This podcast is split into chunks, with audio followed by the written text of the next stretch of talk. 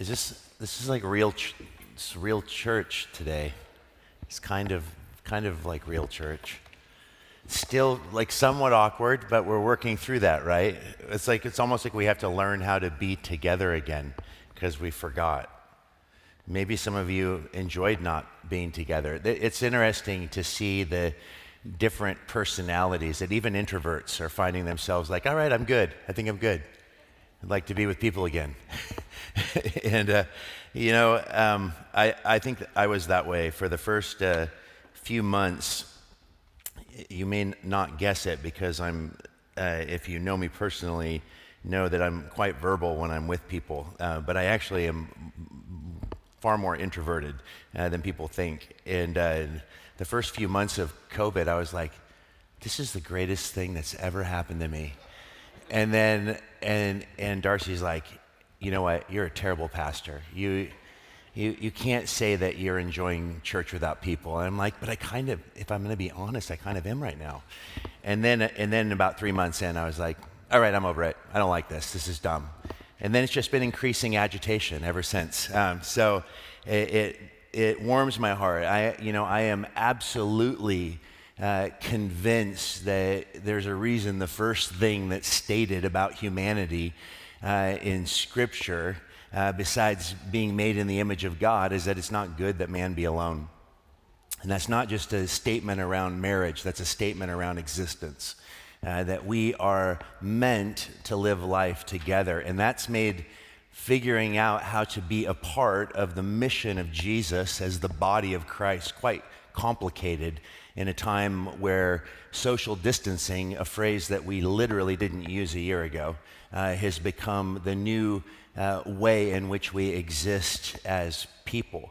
I mean, just even the need to be touched uh, I think about so many within our body that live alone, that do not have uh, their main relationship and centers of relationship is in the church community. It just it weighs on my heart, and I just encourage you to continue to pray for us as leadership, for us as a church to figure out creative ways where we can uh, where we can truly meet the needs of one another uh, in this complicated time. And just know that we love you uh, and we miss being together. And for all of you who are watching the service at home, we miss you uh, and can't wait until we can be together again. It's good to be together as, as followers of Jesus. Well, we are going to continue in our series on the disciplines of grace. And today, what we're going to talk about, we actually have um, three messages left. And uh, didn't Russ do a great job on gratitude last week? It was so fun to hear him teach. Uh, we're going to we're to look today at practicing servanthood. And then we're going to consider next week um, practice giving. And then for our Christmas message, we will consider the discipline of receiving. We don't think of receiving as a discipline, but it is. And I would argue that most of us have a harder time receiving help than giving help. Uh, and it's sort of, there, there's kind of two sides of the same coin, but we need to remember that what we're celebrating uh, in the incarn- incarnation is God giving to the world this incredible gift of His Son. And we're told that salvation comes by what? Receiving that gift accepting that gift, but how receiving plays into the Christian life as a whole. How do we be the body of Christ uh, if we aren't willing to receive one another into our lives? If we're not willing to give of ourselves or receive, it becomes deeply problematic. And so I see receiving as much of a discipline as giving, actually. But today, we're going to consider serving. I want to just begin with this passage uh, where Jesus, uh, speaking to his disciples in Mark chapter 10, verse 45, says something that is so profound, and I think that we forget. Even as we just installed an elder, I think it's easy to think of, of leadership and kind of this hierarchy that if you were to look at it as a, as a diagram, that the, you know, that the elder board sits at the top, and then, you know, then the staff, and then under the staff is the leaders in the church, and then under the, the leaders of the church is, you know, everybody else. Uh, but that is not the way that the kingdom of God works. It's an upside down kingdom, and what we need to be as elders is the chief servants. Uh, what we need to be modeling is what it looks like to be poured out for the good of those around us. That we would be broken bread and poured out wine. Because look at the words of Jesus himself. He gives us the model of servant leadership when he says, For even the Son of Man did not come to what? To be served, but to serve. And here he qualifies what that service is by saying, and to give his life as a ransom for many. That service and sacrifice in the economy of the kingdom of God really are synonymous with one another. I think that Jesus goes on when speaking to his disciples on the night of his betrayal, that profound verse that tells us really the first step in evangelism, even, is discovered in how we as followers of Jesus live life together. By all by this all will know that you are my disciples. By what? If you have love for one another. But once again, love in the economy of the kingdom is defined by what? Sacrifice. And so I, I see really love and service is essentially the same thing when we're coming at it from a Christian perspective. Service is not the little things that you do for others. Service is that sacrificial disposition that puts the other above your own needs. And so I think of Paul's own words in Romans 12. We began this series with practicing surrender. And surrender and service go hand in hand because Romans 12, which is where we began this series, what does Paul say? I beseech you. Another way of saying, I beg you, brothers and sisters, by the mercies of God, that you present yourselves as what? Living sacrifices, conduits of sacrificial love.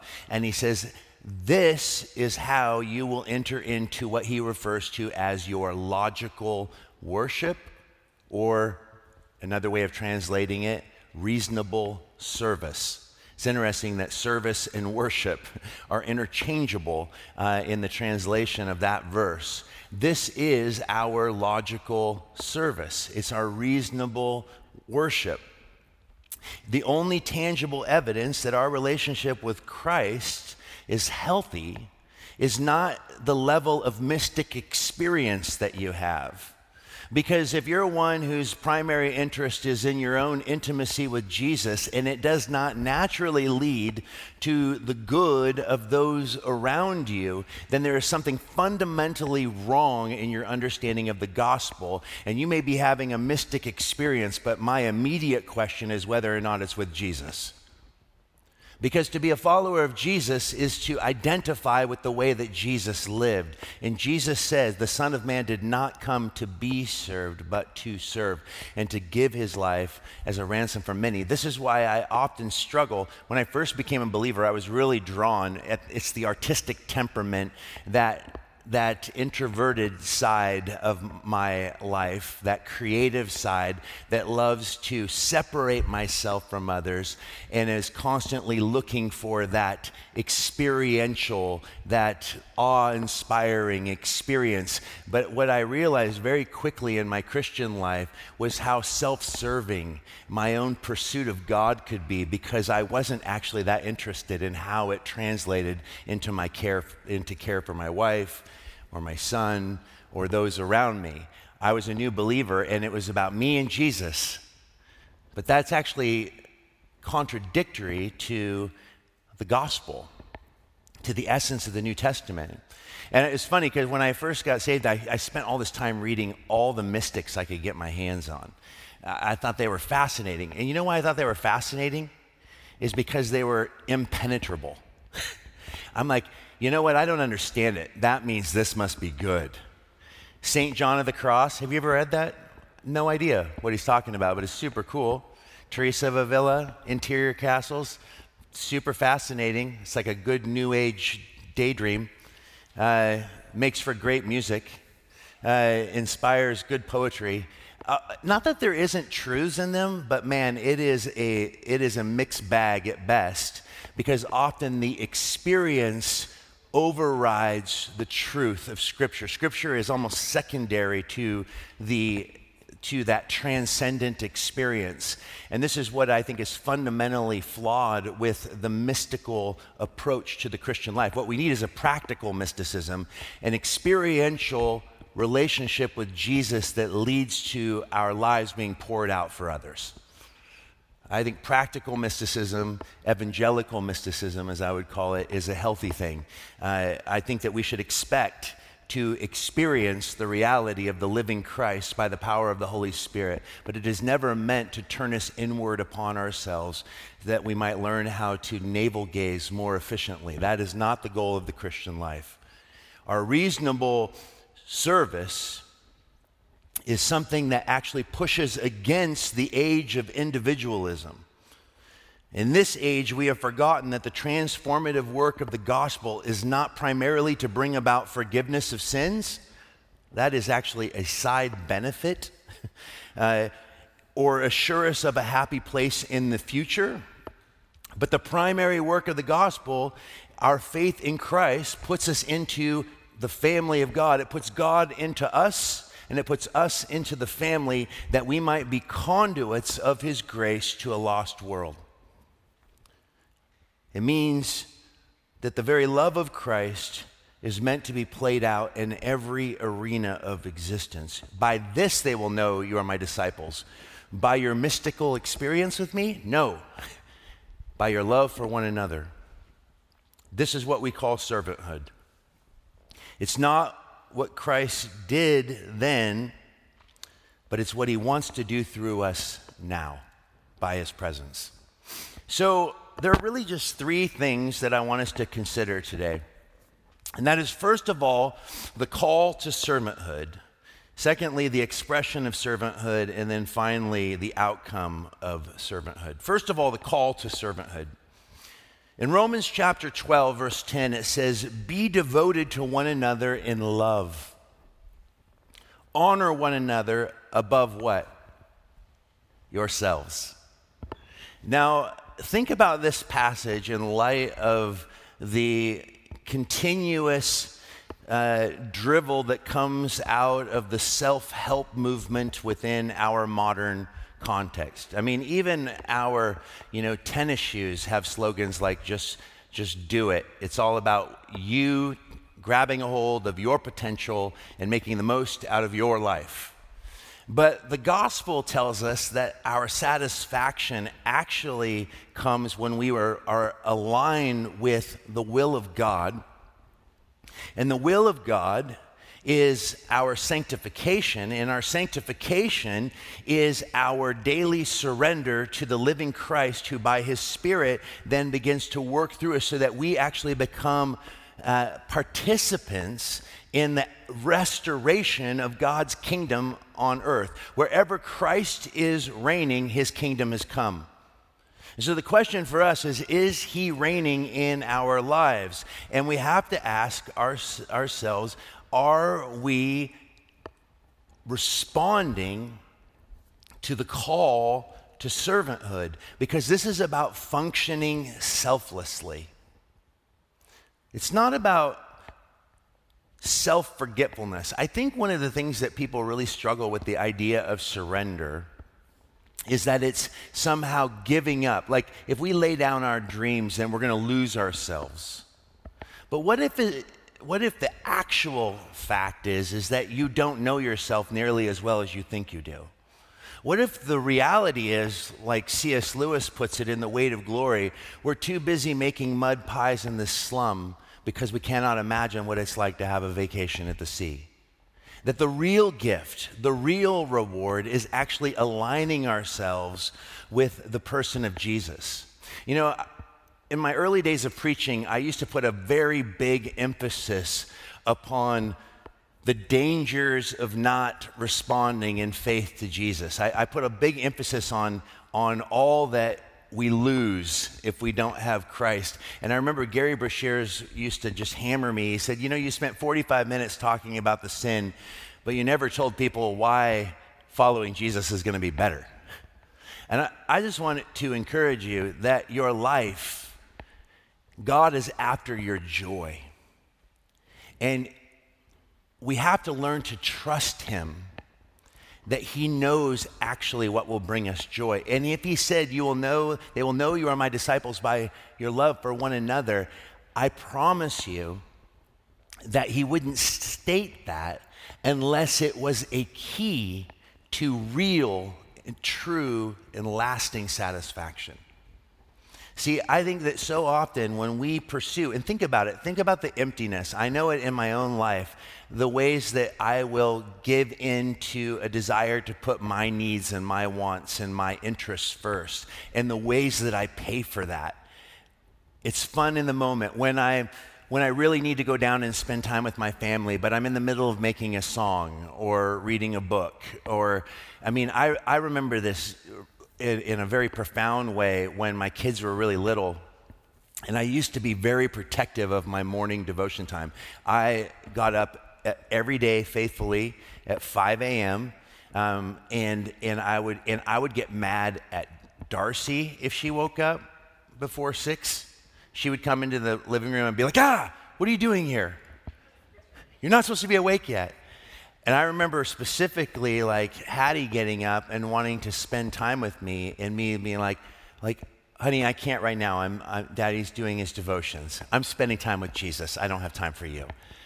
Just think about how contradictory that is to the will of the gospel. I mean, I think about Jesus' own words. If you cause any of these little ones to stumble, it'd be better if you had a millstone tied around your neck and thrown into the ocean. So I, I probably will still have to answer to the Lord for, you remember that time that Hattie wanted to spend time with you? What do you think honored me the most in that moment? You turning your daughter away so that you could read more books, or you taking the time to reflect me in that relationship. And that's the thing is that our learning and our knowledge and our time alone, if it doesn't actually create in us a greater capacity to be poured out for others, then, then once again, something is off. And I think that this is, I just am being honest because I think that I still find these things. I can, I, I can't tell you how many times Darcy will be like, Are you on your way home? And I'll be like, Yes. But yes means I'm about to stop doing what I'm doing. Instead, and then she'll actually be like, No, I mean, are you in your car driving? And I'm like, No, okay, I'm going, I'm coming, I'm coming. She's like, Joshua, you're supposed to be home like 15 minutes ago. And I'm like, I know. And it's just that, that tendency toward that self, and, and we can make all kinds of excuses. I'm being productive, I'm serving whatever. You think about whatever. I'm, I'm, you know, I've got a job, I've got to provide. When we put whatever it is above human relationships, there's something fundamentally wrong with the way that we're living. And I think that this is, this is what's important for us to understand. We are called to be devoted to one another, but I think about this Luke chapter 16, verse 13. This call to function selflessly, I think that the passage that really speaks to this actually is Jesus' word about serving two masters. We often think about it in terms of like, you can't, you know, you can't have two jobs because you're going to do one well and the other one's going to suffer. And there's truth in that. I actually think that the dangerous masters is yourself or Jesus.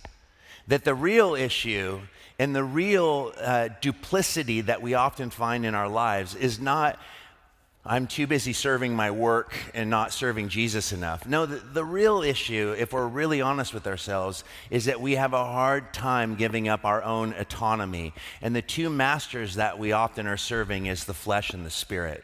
And that is why we are in a continual civil war within ourselves. I understand this. You know, if you're an Enneagram fan, it's because I'm a seven. It's kind of the same as astrology. I'm also a Gemini. So I guess that just means I'm divided. I'm cursed according to these personality tests. No, the issue is sin and redemption and the flesh's ability to raise its ugly head at any given moment. The, the old man, the old woman, has an uncanny ability to resurrect from the dead. Maybe that's why we're so fascinated with zombies. And I think that this is, a, this is an issue. And, and here is what I think is the fundamental problem it comes down to how we define service. You think, see, I would define service as not the surrender of this or that thing but it is the surrender of yourself. It's not choosing to serve, but it's choosing to be a servant. It's taking on the disposition of the servant. Choose to be a servant.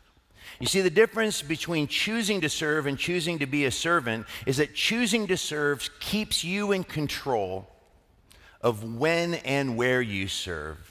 And that is not true service. That is what I call selective sanctification.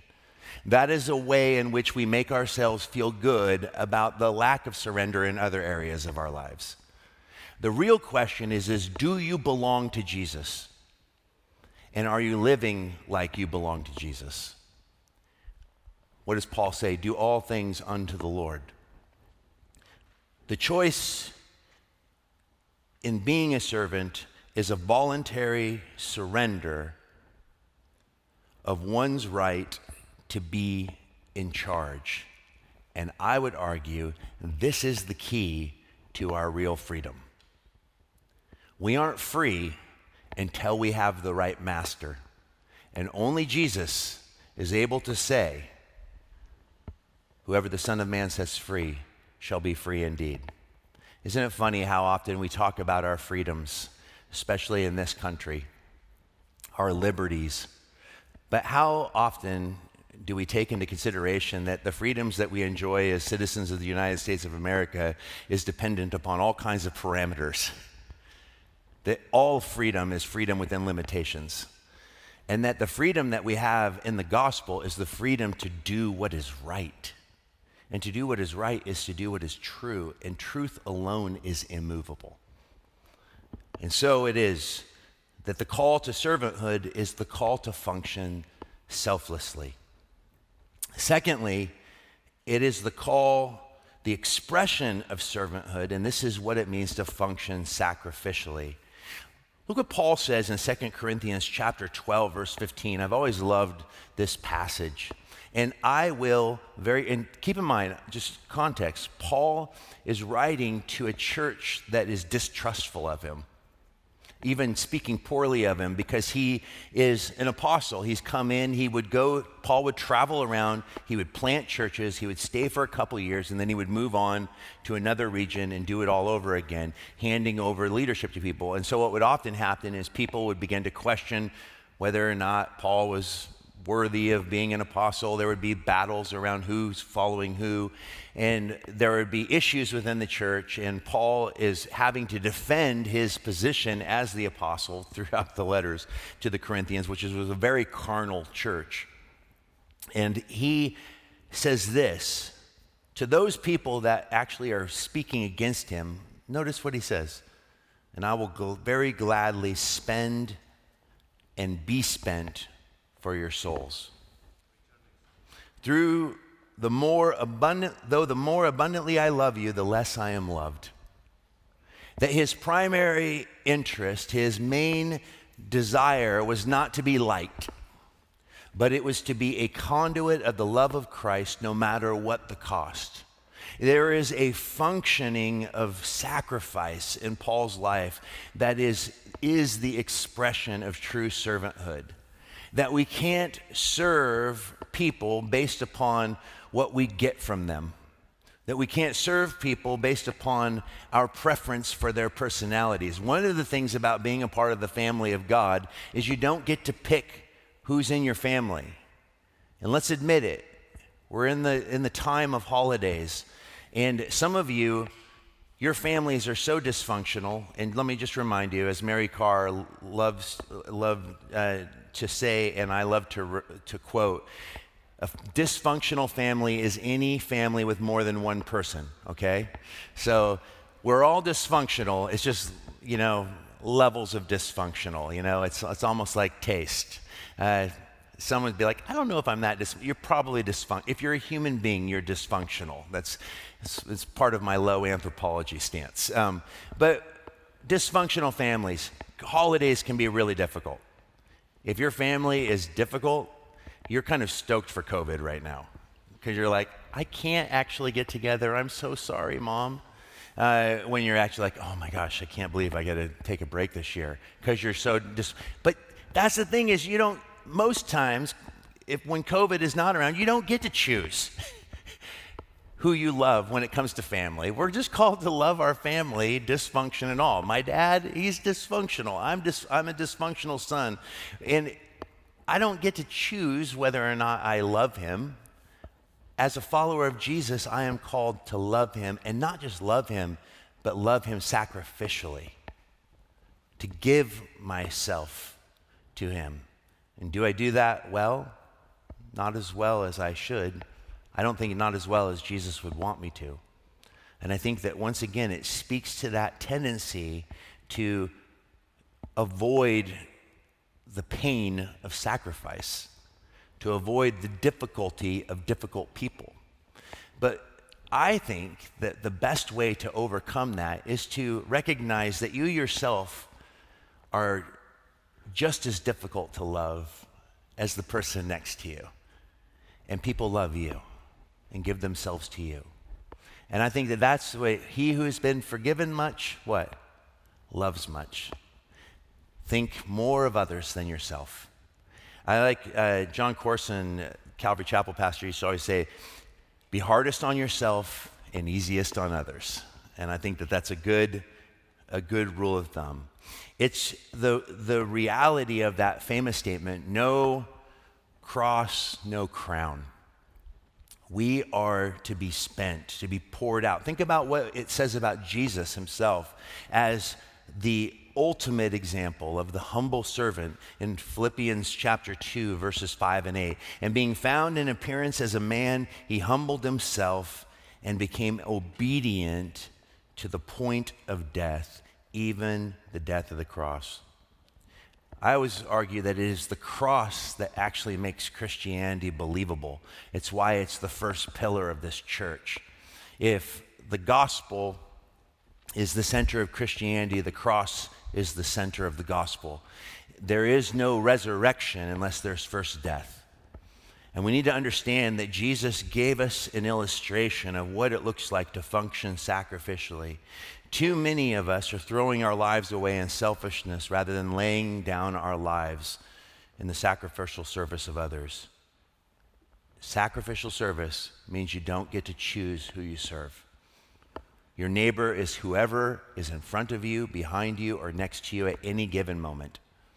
Do you live with that kind of eye toward others? I was struck by this. Um, the other day because I think that we all kind of have our nerves on edge in this season. And, and I'm not one who like loses my cool very easily. Uh, I, I'm overall pretty forgiving and am about de-escalating tension. But I have even found myself just like, th- just this time is just very irritating season. And Portland, in all of its hipsterdom, I swear to you, hipsters love COVID. Uh, and I went to go buy a record the other day, and I go to a store, and these two guys that were working there, it was like they enjoyed pretending like we weren't standing outside waiting to get in and never acknowledged our presence. And I just, I blew it in a moment that I could have been a conduit of love and believing the best. I got mad and like raise my voice at this kid uh, for not acknowledging that five people had left and there was no one in the section that he was working in and he was still making me stand outside in the rain. And instead of just waiting patiently and saying lord how can i be a witness to you? I yelled at him. And if you're here at church today i'm really sorry but you were super rude and I'll never shop at your store again. But with that said, we've got to learn to be servants. I just actually need, I just got mad again and sinned again just talking about it. Um, so this is the thing is it, it, we don't get to choose who we serve. And every opportunity is the potential to be a missed opportunity.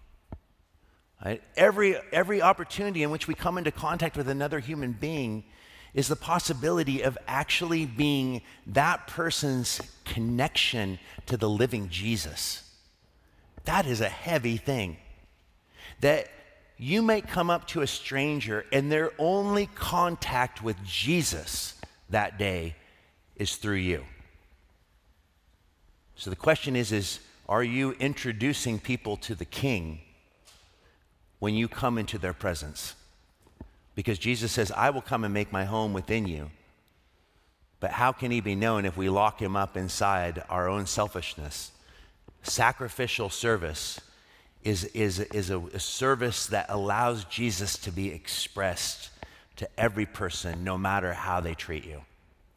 And I, I do feel guilty about how I responded uh, to that young man. We never know what's going on in people's lives. The outcome of servanthood, finally, is learning to function seamlessly. Romans 12, verse 5 says, So in Christ, though many from one body, and each member belongs to all the others. Do you notice that? That we don't have the right to say, I am my own.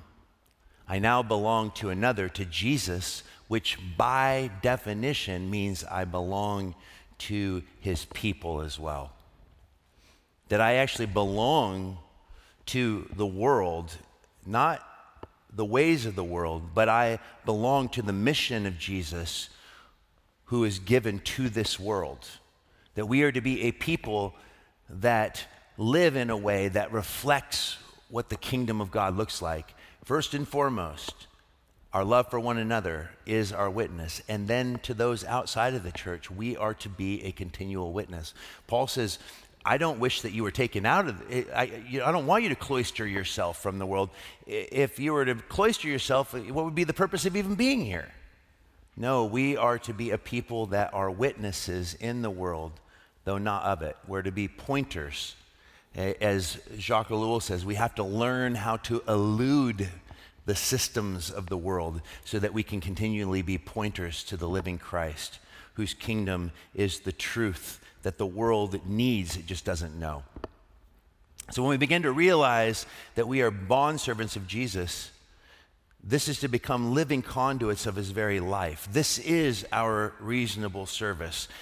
And we have to take into consideration even the words. Remember what I said? Service and love really go hand in hand. They are, in many ways, the same thing. They both have to do with sacrifice. And think about Paul's words in 2 Corinthians chapter 5, verse 14. For the love of Christ, what?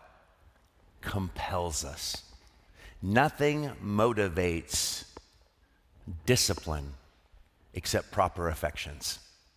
You will not discipline yourself in servanthood unless you know in the depths of your being that on your worst day, Jesus is crazy about you.